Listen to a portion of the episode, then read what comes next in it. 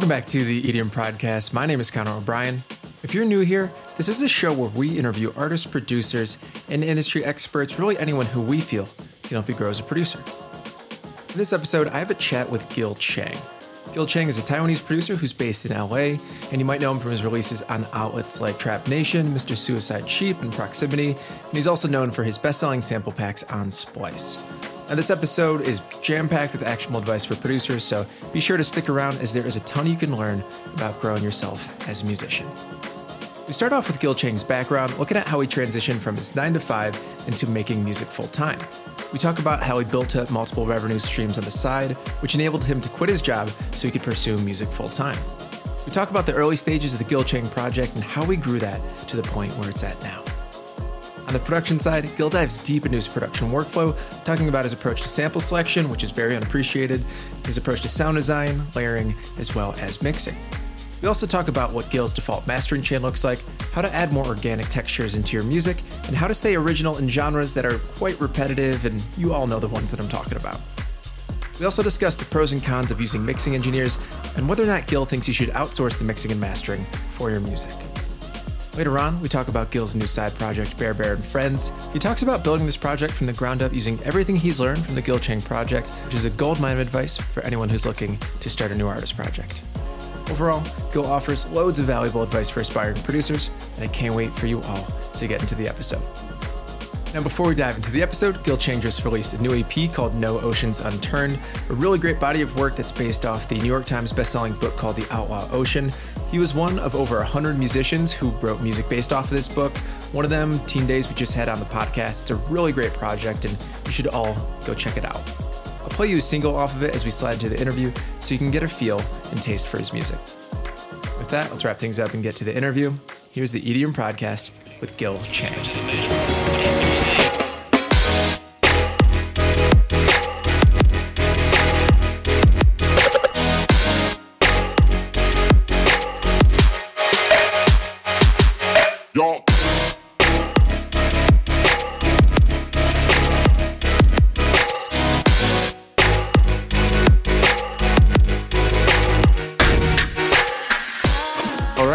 To the EDM podcast. Here I'm today joined by Gill, who releases under the name Gill Chang. Gill, how are you doing today? I'm doing fine, thanks. So to start, I'd love to learn a bit about your background with music. You can go back as far as you like, but I'd like to learn what got you into music and later on music production. Okay, so you know, growing up, I've I've always had a passion for music. You know, in high school, I would always be listening to music, '90s music, um, and I I guess in college, you know, the transition into EDM, electronic music.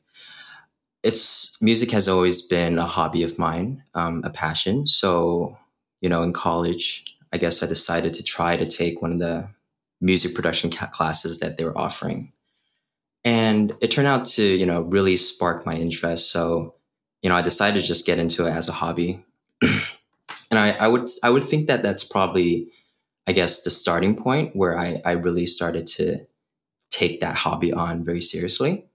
But it was never like you know a plan or like a goal to turn it into like a career until you know like um you know a bit after college you know i was working like a typical nine to five. And that's kind of the point you know at that point i already started i was already uh, doing my music on the side as a hobby for like maybe two to three years and i was you know getting a little better at it i started to get into ghost producing for people i started to you know get a little more f- fans on soundcloud back in the day um, and i started selling samples as well and it, it got to a point where I realized that I was actually generating more revenue. I was making a little more money than I was at my actual nine to 5 Mm-hmm. So that's when I kind of said to myself, okay, you know, maybe I can make this a sustainable thing for my lifestyle. I might as well just quit my nine to five and just try to work on my music full time. And Yeah. ever since then, I guess that's that's I guess it's kind of just like a full hustle that I've been doing with my music ever since then. So going back to that class that you took in college, so you said you took a music production class. What did you kind of do to grow your production skills outside of that? Like you said, you were working your nine to five. I'm kind of curious what that looked like for you, just to get more into it. Because in general, you know, extra production courses at universities aren't normally as strong and as technical as most people would want. So curious kind of on that end to hear your thoughts. Oh, definitely. Yeah. Um, that class was actually just like an intro class. And it wasn't even like within the DAW that I'm using right now. It was it was actually a class for Pro Tools. You know, Pro Tools, like, you know, you use it more for like live organic music, you use it more for vocals and stuff like that. Um, not definitely not geared towards electronic stuff. but uh, you know, learning Pro Tools in that class definitely it was kind of like a gateway thing for me to really understand how music mix- mixing works, how, how music recording work and stuff like that. So it was definitely a great intro class. And it got me really interested in how electronic music was made, you know, after that class. And I guess the way I kind of taught myself after that class was just, you know, fill it was just a bunch of like YouTube tutorials and a bunch of just reading stuff about mixing online, reading stuff about mastering, reading stuff about sample yeah. selection. There, you know, there's like so many resources online for you to really understand and understand how to like mix properly, understand how to make a track properly. Um, and you know, when I first started, the the learning the learning mm. curve was definitely very steep. I think given you know, relative to other things that you learn, I feel like music production is definitely one of the steeper learning curves that you'll meet. And I feel like that's something that a lot of people can't really, a lot of starting producers can't really handle. They, they start and they realize how un, unobtainable that um, the goal they want to reach would be, you know, to yeah. like jot your ideas down onto your DAW and to like finalize it as a, or realize it as a full track and, you know, I had a lot of friends back then who started the same time that I did, um, you know, just learning about music production. And they definitely just like their, their passion and their interest and their like in, inspiration, like really died out because they just felt like it was too hard to bridge the gap between the technical aspect of music production and, you know, actually getting to the point where you're actually making a full track and you're getting your ideas down. Yeah, I always describe that as having a passion for music and having a passion for making music. I think those are two very different ideas. And in order to get to the point where you want to with your music, you to an extent have to have a passion for making music. And do you feel like that's something that you've always had? I feel like we haven't really talked about that in this podcast. So I'm curious, like, was that in you right away where you're like, I'm going to learn Pro Tools and I'm going to figure out how to mix and master in here so that I can produce better? I think that's a very good point, actually. Um, and I, I, guess I never really thought about that. Um, mm-hmm. So I think it's really it's really good that I actually bring that up because it's making me think about that in a mm-hmm. different way. Um, I think I definitely have like a specific passion for music making or music, uh, just like the the things that you got to do to make music. Uh, it's always been something that I thought about, even when I was listening to music growing up. I would think to myself, you know, how is this recorded? Uh, why would why is this electric guitar sound so distorted. Um, and obviously, some of it is like external hardware, you know, live yeah. live stuff, but a lot of it is also in post production as well within within the box and stuff like that. Um, and you know, it definitely, I definitely had a spark for music production in general, and I think that's what really helped me get to the point that I am right now as as well as having a general genuine passion for music. Yeah, I'm definitely the same way. Where I feel like I love the technical side of production. It's not necessary to kind of get to where you want to go, but I feel like it's so much easier when you crave the knowledge that's necessary to get your productions and mixes to the place that you want. To have a passion for making the music, not just the like end result and where that might take you. Yeah, I definitely agree. So going back to you said that you started kind of making a lot more money on the side when you were working that nine to five. I'm kind of curious what that transition looked like when you finally decided, okay, I'm going to quit my nine to five and I am going to go headfirst into pursuing music full time. I think there's a lot of people that would like to be in that situation. So I'm kind of curious what your headspace was like, kind of going before, going into, and after that. Well, it was definitely it was definitely like a kind of a scary jump because. Yeah. It, I, I, wasn't ever going to be sure that I was going to make enough money with my music. Um, it was just that during that period, you know, I was like, you know, in the in a in a span of like maybe one or two months, I realized that you know my monthly income from just my music was actually pretty significantly more than my actual job. So I guess my headspace was was you know is that you know I, I could maybe just try to do this full time and see where it takes me. And I tried, you know, when I first quit my job, I try to be very disciplined about my work schedule. Um, I think that was one of the main challenges mm-hmm. that I had was to be be disciplined about when I work and when I don't work, and the things that I really need to pay attention to, um, maximizing my efficiency. I when I first started, um, and even now, I kind of just stick to like a. I try to I try to stick to a pretty uh, strict schedule of trying to get getting like around mm. eight hours of work in, and you know that that entails a lot of things for me. That entails like a few hours of just like fiddling around with new new tracks, getting some new ideas down. Some of that time goes into making the cover art for all my releases, uh, doing the uh, logistics, the coordinating yeah. for all my releases, responding to emails. Uh, some of that time definitely goes into making making uh, samples. Uh, a a big, a very significant uh, portion of the money I make actually goes into sample making as well. So that was something that I needed to give a yeah. lot of attention to as well.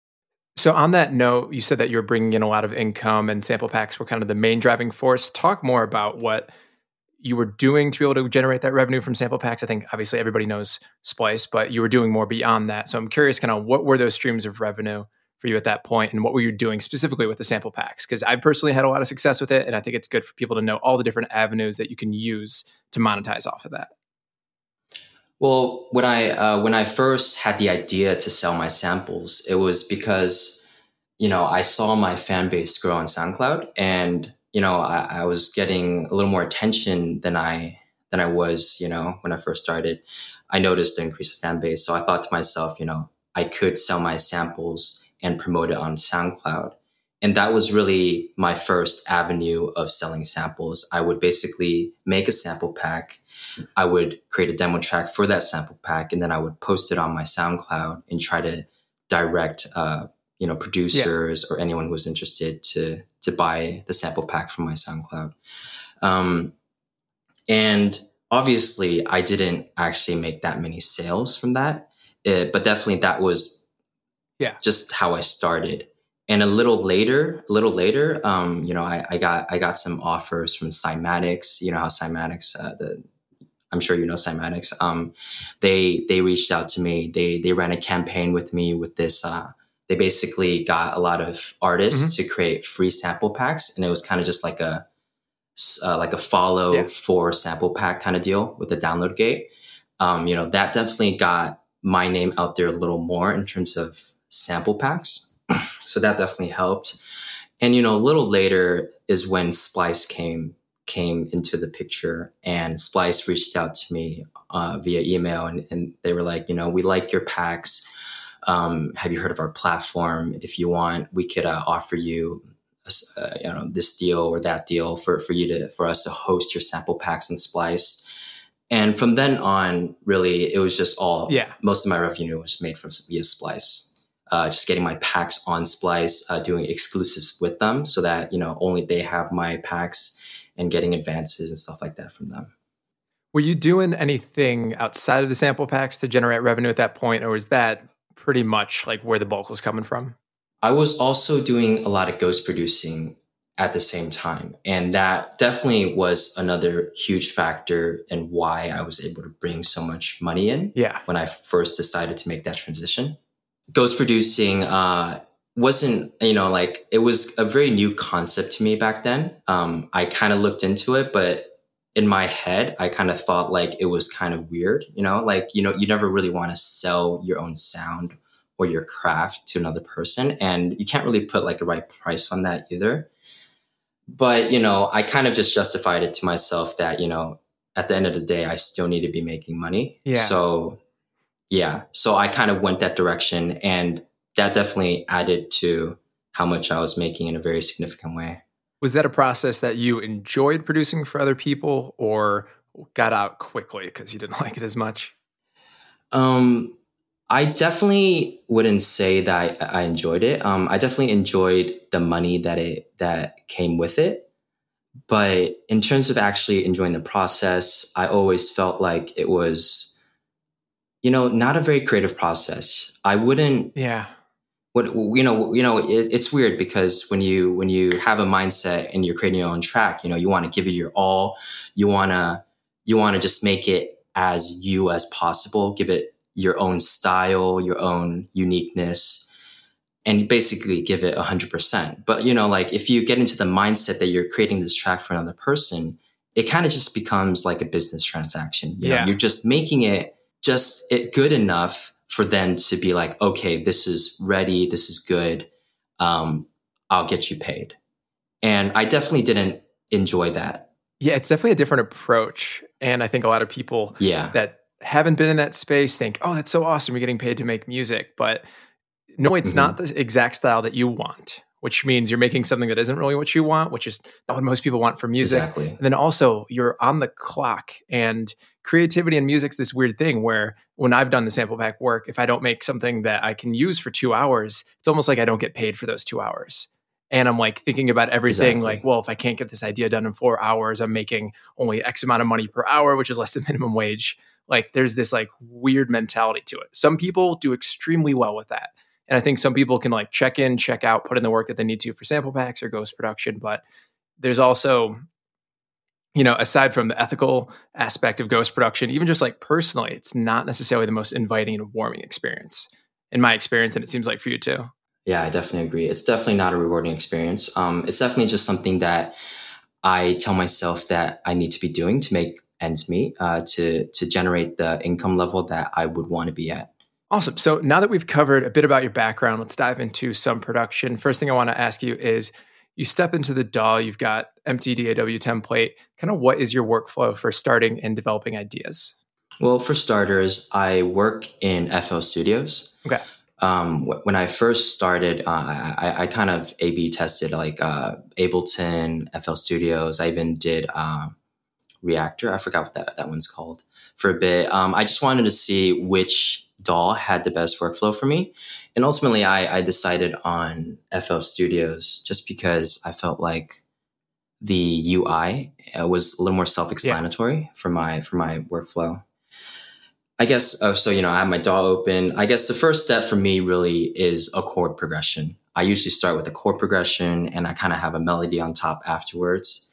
Um, struct- structurally speaking, though, within the structure of a song, I usually make the drop section first, and then I base everything else around that drop section. You know, the verses, the the build up, the intro. So I'm curious, you've got such kind of like a wide range of music that you produce from more future bass and trap leading stuff to some more of your like lo-fi music that you release. How do you decide even like what direction to take your project at the start? Because I think a lot of people have different influences and kind of step up to this blank slate and get creative block and they get stopped because they don't know what style they want to make or they're, you know, unsure how to meld these two things. So how do you kind of approach that having a direction at the start? Well, usually when I when I start a track, I kind of already have in mind um, a very loose guideline of what I want the track to sound like, and I guess the guideline would be just the genre that I'm producing in. You know, like if I start a track, I I I would say to myself, you know, this track's going to probably sound, you know, kind of future bassy. It's going to sound kind of you know dance pop, future bass, uh, what you would expect within those genres. But obviously, you know, I don't want to be limited to just the like construct of what makes a genre because I feel like that definitely kills creativity.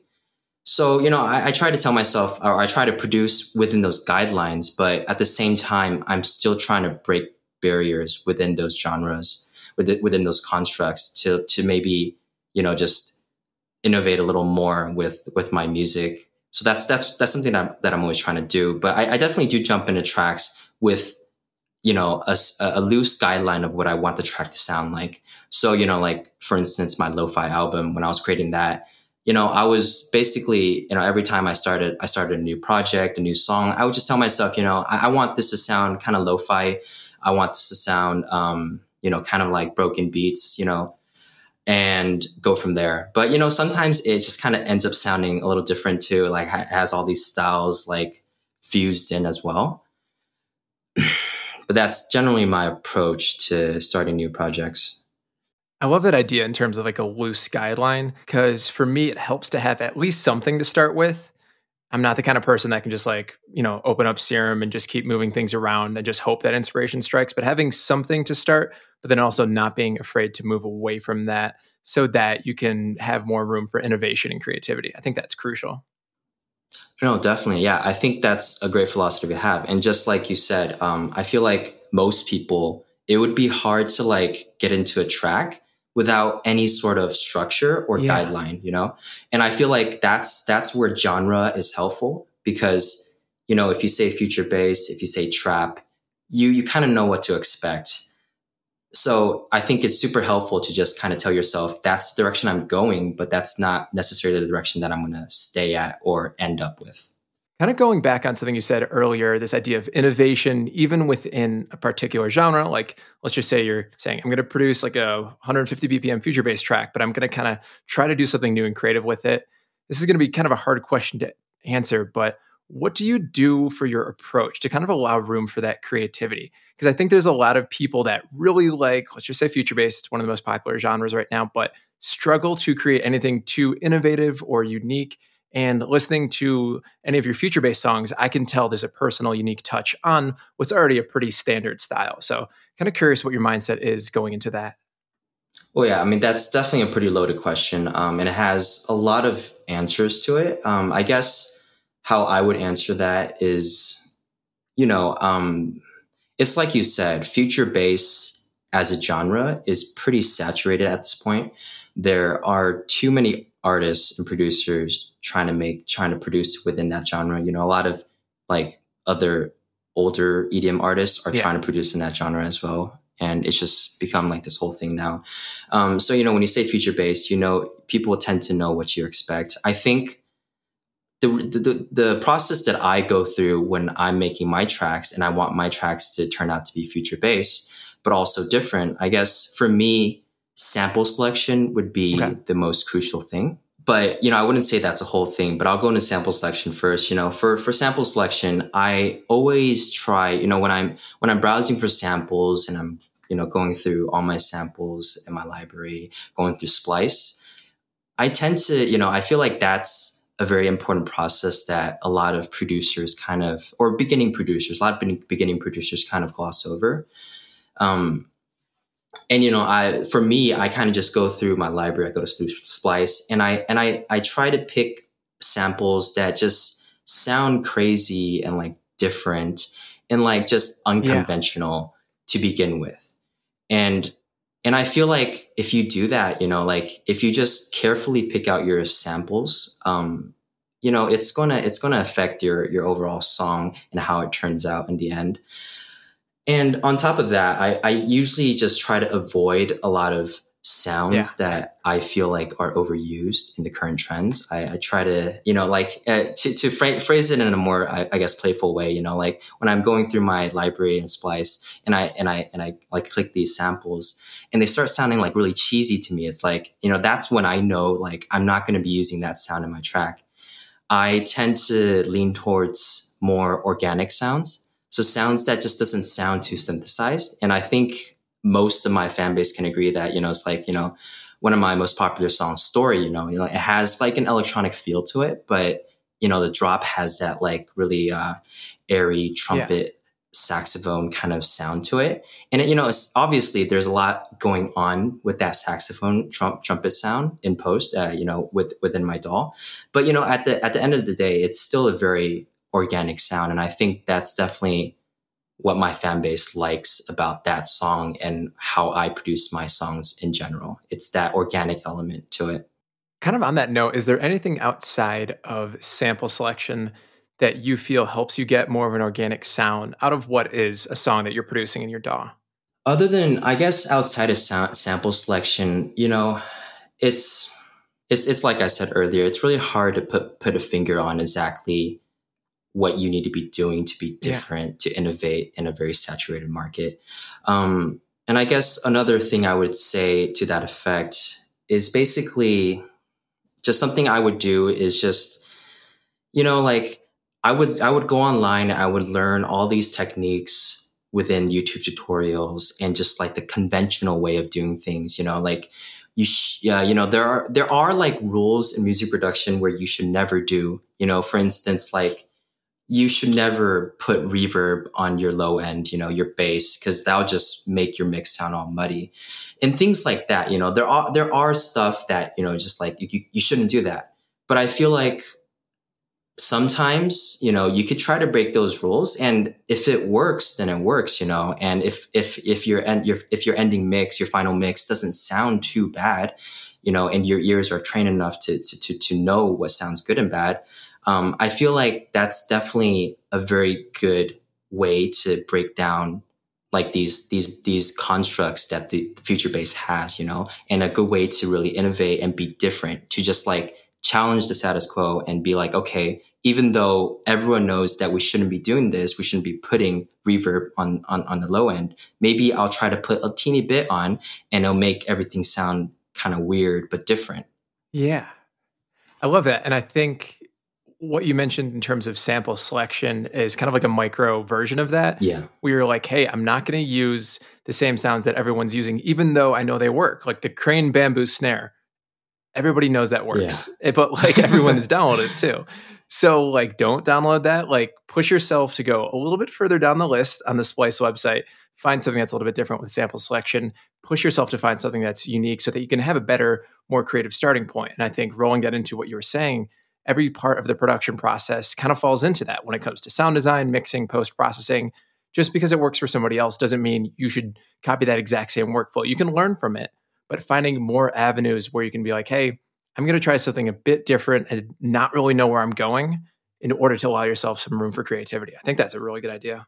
Exactly, and and to add on to what you were saying, um, and to what I was saying as well, you know that crane bamboo that you're talking, uh, that crane bamboo snare that you're talking about. Yeah, you know, it's like I wouldn't necessarily avoid downloading that, but if I did download that and I did use that in a track, I would make sure that the final product, yeah of my mix, like no one could tell that it was actually the crane bamboo snare. Like it would just be completely different, you know. And that's I feel like that's something that um I, I think that's a good philosophy to have. That you know you have maybe maybe you have a sample that's overused, but you know if if you have the ability to just manipulate it or uh, add effects to it in a way yeah. that sounds like a complete new sound, you know, that's definitely innovating as well for me. I mean, it's a basic idea, but get creative with what you have. I think a lot yeah. of people forget that and they just question themselves and they don't know where to go and they're uncomfortable with that. But nobody knows where to go. But you have the tools, you got to ride with it. Yeah, exactly. So, another aspect of production that I really want to talk about is your approach to mixing. I think you produce such a wide range of genres, and really, no matter what I'm listening to, your mixes sound really tight and full. So, do you have a general workflow when it comes to mixing? Do you mix on the go? Do you do a big mix at the end? Kind of talk about what your process is like for that so when i'm when i first like when i first you know jump into a track i'm more focused on like the creative aspects of the track you know uh, how the drop is going to sound how my saws are going to sound the layers that i'm going to have you know the structure of the song you know what kind of build i'm going to have what kind of risers i'm going to have i just kind of have like a session when i put yeah. all those things together and not really worry about how it's going to be mixed obviously you know i'm going to I'm going to be like doing very like rudimental stuff. Like, yeah, I'm going to be adjusting the volumes to what I think they might be at, um, and kind of doing some like intro EQ to my my saws and stuff. But you know, I don't I don't really worry about that stuff when I'm first just doing my creative aspect of the track, because you know I feel like I guess for some people mixing and creating yeah. at the same time works for them, but for me, I just kind of just focus on the creative aspect first and once I have like a full track down, I'm happy with how things are sounding. Um, I'm happy with where I went creatively with them. Um, that's when I kind of just shift into like the mixing mode and the mixing and mastering. I kind of do that both simultaneously because you know when I'm mixing, I, I, I have I have like a master like effects rack where I where I use that effects rack for every single one of my tracks, so I know exactly what's going to be happening after I put my master effects rack on it. So when I'm mixing, I kind of just cater towards that as well. And basically that process actually takes a little longer than sometimes than like, uh, than actually creating the track yeah. itself, which I guess, I don't know if that's common or not. Um, I guess some people would say that maybe the creative aspect might take a little longer, but for me, usually mixing and mastering takes a little longer for me. Yeah, I think that's like a really under talked about process when it comes to like bedroom producers that have kind of like a master bus that they work into. It's really common and it's also common to kind of like mix into that and see where your mix is lying. And even if you're going to send it off to a mastering engineer, it just kind of helps to know the way that your mix is hitting into uh, you know, really high quality, smart line of uh, mastering plugins that you have, kind of wrapping up your mix. Yeah, I mean, to add on to that with what you were saying, you know, like um, when I first uh, started mixing and mastering my tracks, um, I definitely thought about, you know, just sending it off to like engineers and stuff, mastering engineers, or paying people to do that. And you know, every time I did that when I first started out, yeah, I with the result that came back was definitely not something that I liked.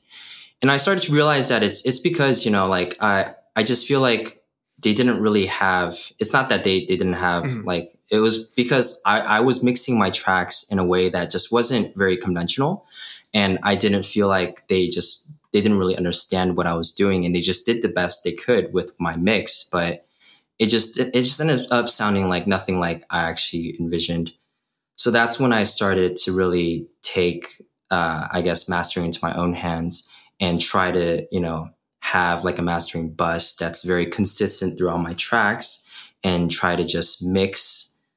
Uh, the only thing that really changes for my workflow is the mixing aspect. I would just mix everything um, and try to cater towards my mastering bus. And that has definitely really worked for me in terms of keeping my tracks and my releases very consistent in terms of volume, in terms of uh, punchiness, and things like that. It's a really good point in terms of the mixing and mastering engineer is like a really unappreciated aspect where it's difficult, not necessarily difficult, but it's challenging to find a mixing engineer that has the same vision for your music as you do. And I think, especially for producers, we have like such control over our music and it makes sense where we have our hands on on every aspect versus more like a traditional rock band that just records it and sends it off to engineers so it's really important and kind of difficult in your experience to find a mixing engineer whose vision for your track is the exact same as yours and i think that kind of makes sense where you're like you know what if i want this done right the way that i want it it makes sense to do what i need to to figure out how to get my mixes and my masters hitting the way that i want oh yeah no i definitely uh, i definitely think that's very important. Um, and I think it could work, you know, like if if you you if you had like a mixing person, a mixing engineer and a mastering engineer along along with you like in the same studio like from the beginning of the track to the end, I'm sure that would work, you know. I'm sure like you know, if if he's in the same room with you, you could tell him like, hey, you know, this I, I want it to sound this way. Yeah. I want I want my kicks and snares to sound this way. And I, I think, you know, a lot of like, I guess bigger artists and producers. I'm I'm pretty sure that's their workflow. Um, but you know, I guess for I guess a smaller size like bedroom producer, um, that's definitely not something that you can yeah. really achieve. Um, most people they just make their track and they they like you know by themselves and they send it off to produce uh, to uh, mixing engineers and they send it off to mastering studios and stuff like that. And you know, obviously they're always unsatisfied with yeah. the results. And you know that's that's it's it's like you said that's the biggest issue because they don't know what your original vision was. They, it was it, that's the disconnect. So it's always fun to hear what different producers put on their mastering chain. So i'm curious what types of plugins and tools are you using consistently on that master bus so i actually exclusively use um, ozone yeah. iZotope and i have the newest version of that so that's basically the only thing I, I really have on in, in my uh, master bus. Obviously, I have I have like a preset that I use and that, that I save yeah. on iZotope, And that's the preset that I made myself. And I would just use, put that on all of my tracks. But you know, to touch to touch upon that, um, there's there's like another plugin that I guess really made a big difference for me uh, when I was first starting out as as like a beginning producer, beginner producer, and it's it's basically uh, transient processors uh, or transient masters yeah. and stuff like that. That's something that I guess it was kind of like an aha moment for me um, when I was mixing my tracks in the beginning. Uh, when I first couldn't really make uh, make the jump to like having like you know, just like a track that sounded creatively cool, but not mixed well. to like a, a more professional and tight sounding track. Um, and basically, when I started looking into transit, transient processors and transient masters, that's when it really started making sense to me um, how things could sound so punchy, how things could sound so tight. Um, and that made a huge difference for me in terms of mixing and mastering because you know, like I said, I would do both kind of at the same time. You know, I would have the iZotope on my master chain, on my master bus, but you know, everywhere else, I would have these different buses for my drum racks, for my uh, drop, for my verses and stuff. And I would put a lot of, uh, you know, transient masters on those just to, you know, tighten up the mix and stuff like that. And, you know, it might be really basic stuff, but when I was first starting out, that's yeah. something that I never really utilized and never really understood or took the time to understand. Um, and once I did, it was just like, it just made the, like a huge difference for me, you know, night and day. So, in my experience, my favorite way to do that is with a multi-band transient shaper, like the Waves um, TransX plugin, where you can just kind of like zero in on the mid highs where a lot of that punch comes from for kicks and snares and claps and synths and whatnot. So, was that the approach that you used, or did you use just like single band transient shapers? I usually use single band transient shapers. Uh, what, one of my favorite ones to use is the one from Native Instruments, yeah. uh, the Transient Master. Um, but I have uh, sometimes, you know, I would do I do I would do multi-band transient shapers as well. But usually, I just stick with my uh, transient master just because I'm pretty familiar with how it works. I feel like those are also easy to to like dial in the quote unquote dynamic settings that you want because they're a lot more straightforward than trying to get the exact settings with a compressor on your master bus. Like it's definitely good to know how to use a compressor there, but I feel like you have less room to mess things up when you're using a transient shaper on your master, especially for like an intermediate producer that can't necessarily hear everything that's going on. It's almost like risk prevention. I'm just going to use a transient shaper. I know I've got two knobs. One says attack, one says sustain. It's way more straightforward and harder to mess things up. No, I mean, I definitely agree. You know, when I, and I think that touches upon, uh, you know, something that I definitely struggled with uh, when I first started out. It's like you said, you know, some some plugins, some effects, they have a lot of settings. They have, you know, like all these things that you can go in depth with. Yeah. And sometimes that's good, but sometimes it also, it's also not that good because it's like you said, you have so much more room yeah. for error. You have so much more room to like boost things, to cut things. And, you know, for me at least, sometimes it was just easy. It was just an easier approach to just pick out a few tools, you know, transient master, things that I could understand fully and just try to use those tools to like, you know, their maximum, you know, potential. And, you know, like, uh, you know, like also to touch upon that as well. Um, when I first started, I thought that I needed all these fancy plugins I, to, to make my mix sound cool, to make my mix sound full and professional. Um, and I guess a turning point in that mindset was is really that all I, you know all I needed was was like the generic plugins that came with FL Studios to to really make my tracks sound good. I just needed to really understand how to utilize them. I think that's such a valuable lesson, and the way that I always kind of approach that topic because we do get asked that a lot, where it's like third party plugins are helpful, but they're by no means necessary. Like the reason your mixes aren't where you want them to be, or your productions aren't where you want them to be, isn't because you don't have the right plugins those things help, but don't think that's the reason that your music isn't where you want it to be. Exactly. And you know, but that's not to like discount third party plugins because, you know, there are some third party plugins that, you know, do amazing things. But I just think, uh, you know, I feel like some people, some producers who start out, they like just go into like this bunny hole of trying to find all these, like yeah. trying to buy all these all these plugins. You know, they're like, you know, if I get this, it's going to make my music sound next level, things like that. And I just feel like that's definitely not the right mindset because you have, or you already, like FL Studios or Ableton, they already give you all the tools you'll ever need to make yeah. a track sound professional. Sounds like you were like me, like you believe the other side at some point earlier on in your production career where you thought you needed the UAD stuff or the wave stuff or the entire Soundtoys yeah. stuff. And like, I use that all now. Yeah. I love it all, but I could absolutely go without it. Exactly. So I kind of want to go back on more of your early on production process, in particular sound design.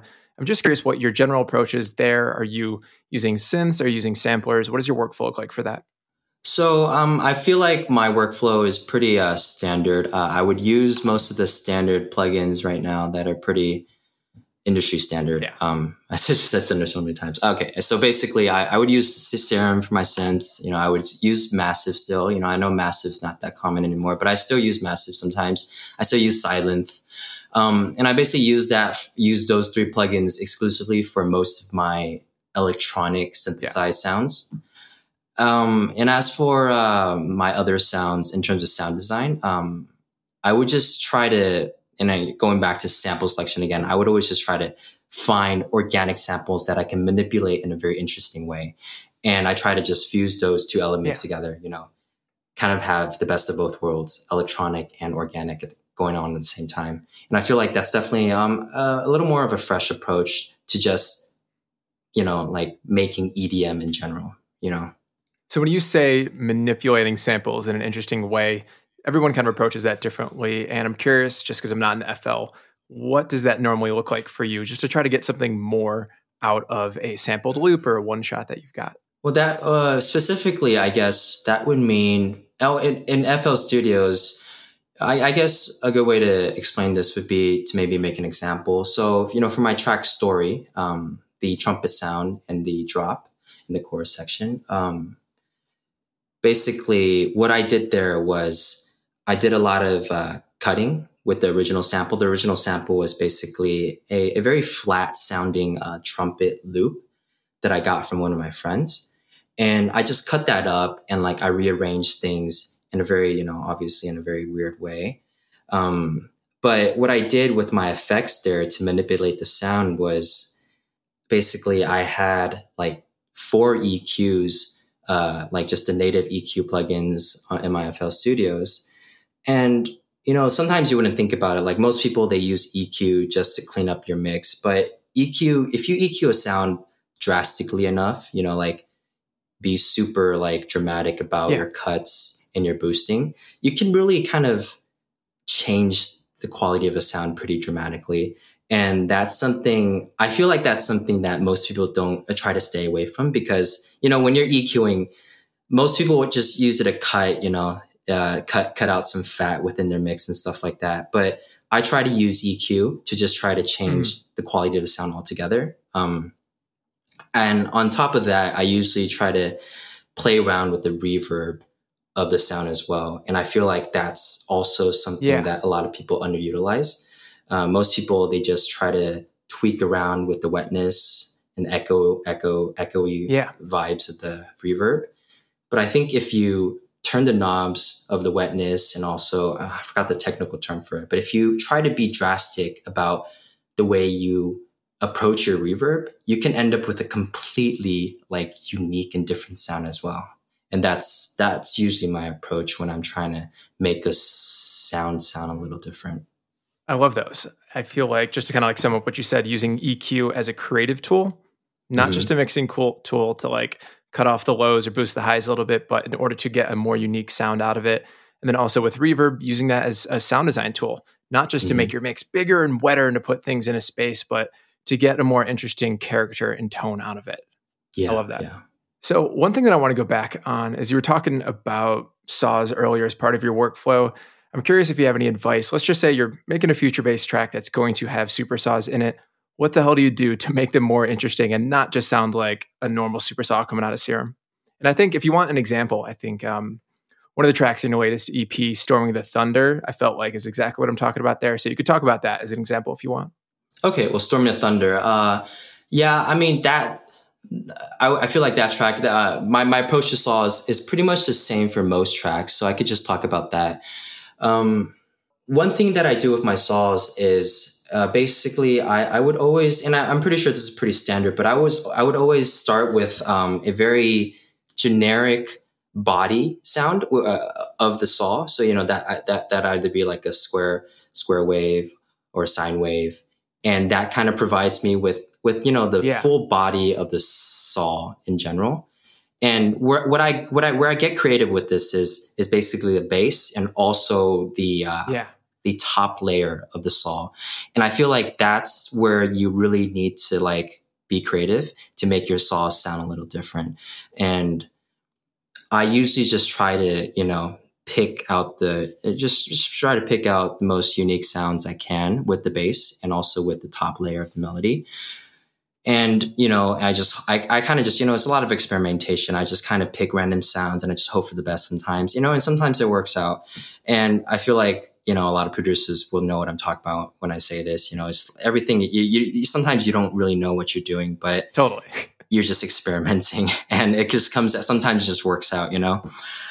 So that's definitely my philosophy in making my saws. Um, but you know, if I if I wanted to go into like a technique that I use, maybe, um, it would be, I guess I I feel like I have a pretty unique approach to how I do my uh, saws okay. in terms of uh, in terms of the beat and the timing, um, you know, and also the side chain and you know instead of i'm not sure if a lot of um, other producers do this but for me i kind of just uh i literally instead of like maybe putting like a volume sidechain or compression sidechain on my saws and you know attach and connect that to my kick or my snare i try to just uh, you know manually draw out the automation of of yeah.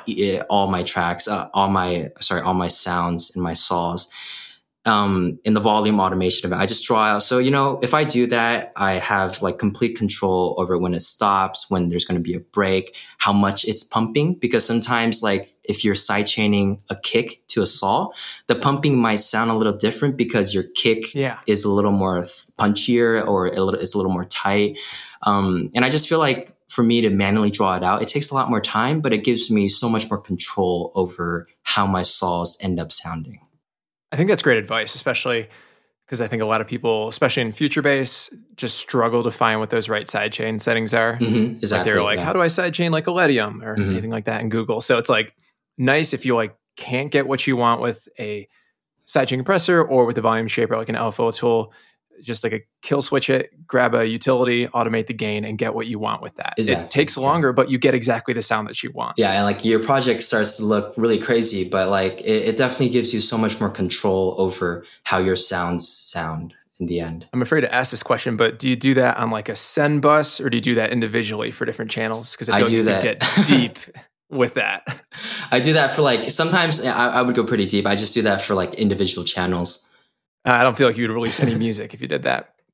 On a related note, um, one thing just looking at your SoundCloud and Spotify, you release so much freaking music, way more than pretty much any artist that I can think of. So I'm curious, do you feel like there's any secrets or tricks that help you to remain the amount of consistency that you have with releases? Anything that you can kind of give on that?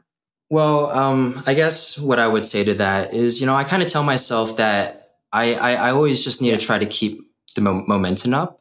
And I, cry, I, I, tell myself, you know, loosely that I, I want to be releasing music at least once a month. And I feel like, you know, that's just something that I, I, I, I, I tell myself pretty seriously. So I, it kind of motivates me to just put out or create new music or try to plan like four to five releases yeah. in the next two to three months. And like whenever I'm getting towards, I'm, whenever, whenever I'm getting towards the point where like I, I don't have, I'm not I don't have yeah. anything scheduled. I, I, kind of start panicking, you know, and I, I kind of just want to, I, I kind of just put myself in the mode of creating again. And I, and I reach out to like a lot of vocalists and I, I'm always just trying to keep up the momentum and trying to give myself pressure to never have like a, a period of time where you're just not releasing music because I feel like that's very detrimental to the momentum of streams yeah. on Spotify. Like I've noticed that like some artists, they just or producers they just like take like you know like a three months gap where they don't release anything and you can really see that it really affects their stats and their streams and their momentum. Yeah i just had a podcast with um, on planets and he was talking about that where he took a two year period from releasing and he was like i get it. I'm gonna have to spend another six months to a year to get back to the point of where i was with music. Yeah. so i think it's like if you can keep that consistency that's awesome I'm kind of curious. Like, you seem like you have always had this very like job like mentality with music, but you haven't, you know, at least outwardly seems like you've struggled to maintain consistency and to like get that creative output that you need in order to keep your, um, you know, kind of career and project moving. Is that true that you haven't really struggled with that, or is that something that you've dealt with more issues? Well, um, I definitely struggled with that in the beginning for sure, um, along with a lot of other struggles. Um, I guess to touch upon that, you know, I'm, when I when I first started, it was very hard for me to Yeah. to understand how I should be releasing music, whether it should be an, an independent release or if I should be releasing music with labels and things like that. Obviously, there were challenges with both. You know, if I if I wanted a, label to release my music, then you know I would have to send them the demo, and I would have them to actually have them actually agree to release my music. And you know, Totally. that that's definitely not easy when you're first starting out. Um, you can't imagine how many like rejection emails that I that I got like in a day when I first started out. And you know, I guess if you just keep at it, you kind of move past that stage, uh, and you always um, where am I going with this? But well, once I feel like once I my music kind of took off in terms of uh, my following and my fan base, I definitely didn't have that much of a struggle to to see it as a business and to to try to try to you know make money from it. That that, that transition definitely wasn't hard for me. I guess the hardest part, the struggle for me, was definitely starting out and building that fan base to begin with. Totally. That makes sense. I think it's like good to have those affirmations early on. I think it's difficult when you're not making any traction to have that confidence in yourself. But as soon as you start to get those first things that say, hey, you belong here, you're a professional, it becomes a lot easier to build off of that and develop that confidence, which generally speaking makes it easier to put in the work you need. Yeah, yeah. So it's always interesting to hear. I'm curious if outside of the Gill Chang project, you've got anything else that you do in the music industry, whether it's side projects, producing for other people. We mentioned the sample packs already, but anything else kind of outside of that that you work on in the music space? So recently, I actually started a side project, um, and it's definitely something that kind of re- reignited my, I guess, passion for music production and also releasing music. Um, it's definitely very exciting for me. Um, and I'll, I'll, go into a little bit first, but you know, I want to go into like the backstory of why I would even start a side project. You know, when I, you know when I was first starting out my Gill Chang project, I was definitely fumbling with a lot of things. Uh, I I made a lot of rookie mistakes. I ended up releasing tracks on Spotify that I probably wasn't 100% happy with. I didn't know how to brand my project consistently and I was just basically learning and just like taking like steps without really knowing if it was actually effective or not. So, you know, for, for the side project for me that I started maybe a month ago is just kind of like a fresh start for me, a clean slate for me to really apply everything that I've learned from my Gill Chang project to to this new project and and see where that takes me, you know. And and and and it's nice to finally feel like I have full control over a project that I'm starting. And it's not to say that I didn't have full control over the Gill Chang. It's just that I didn't have the ability or the knowledge or the expertise to really, you know, do it justice at the beginning because it was just, you know. So, you know, for this new project, I definitely it's definitely very exciting for me. Um, it's it's called Bear Bear and Friends. And you know, it's already on Spotify and everywhere else. And it's it's basically all independent releases, but it basically gives me gives me an outlet to release music that yeah I don't really need to take too seriously. It's very playful. The art's very playful. The music's very playful. Um, the music's very electronic. Um, and you know, it, it's just kind of like it kind of brings me back to my roots of why I even got into music production because you know, obviously I want to enjoy the part of music production.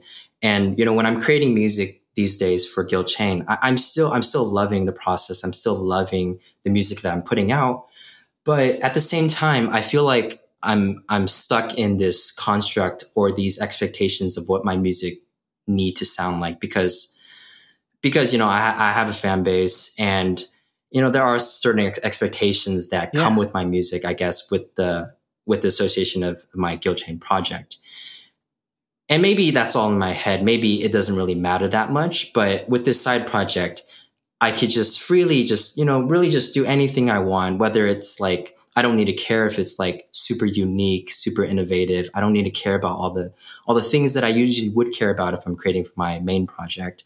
And that's been really, you know, that's been really nice, really refreshing for me. I love that. And I think just going back to the idea you said earlier, it's helping you get back to your roots about what drew you into this in the first place, outside of the financial job aspect. So props to you for investing the time and kind of taking a risk with this. Thank you. Yeah.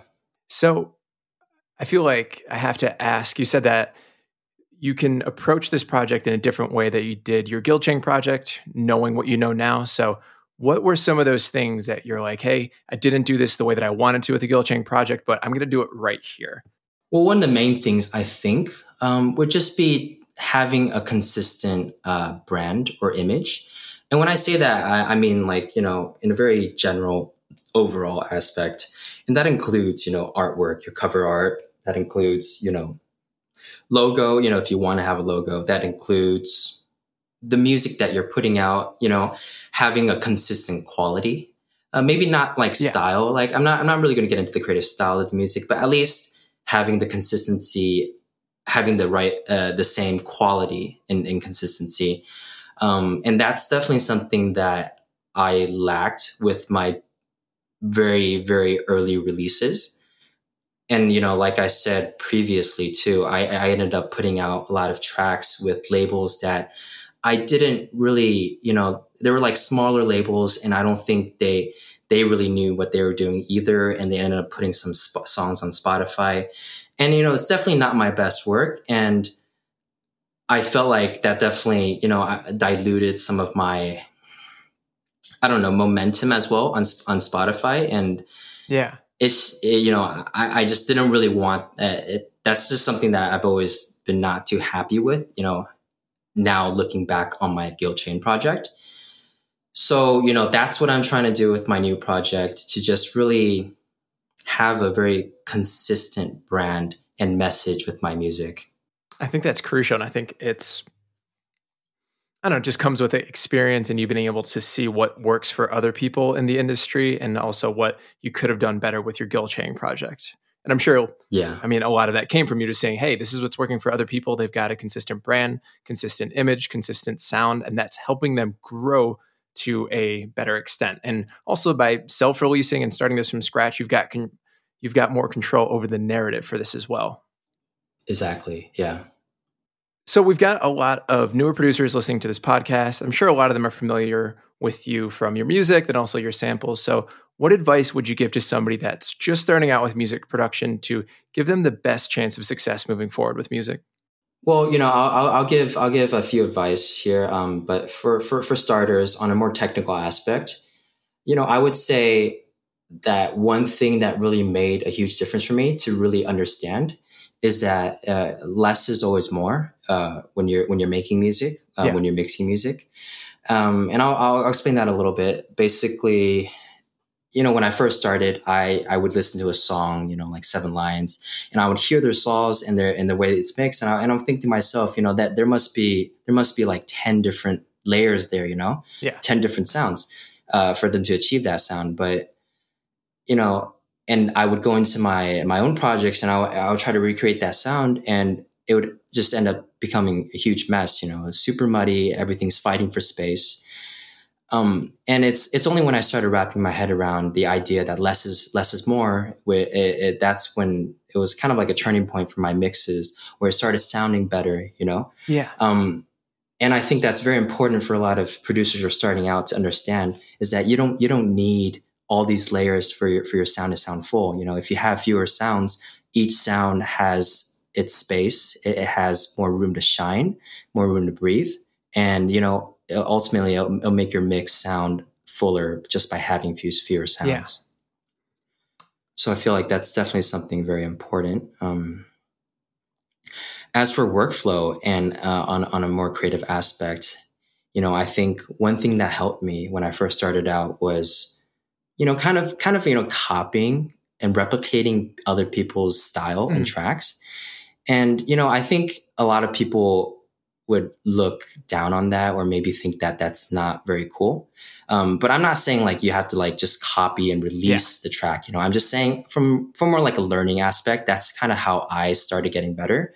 Obviously, I had to look at a lot of tutorials on how to do things. You know, so once you get over that technical aspect, that technical barrier, you know, like when I started to be more creative, that's that's what I kind of did. I I would listen to like maybe like um like a like a flume track, and I would just I would just try yeah. to replicate that that track. You know, I would I would replicate the saws as as best as I can.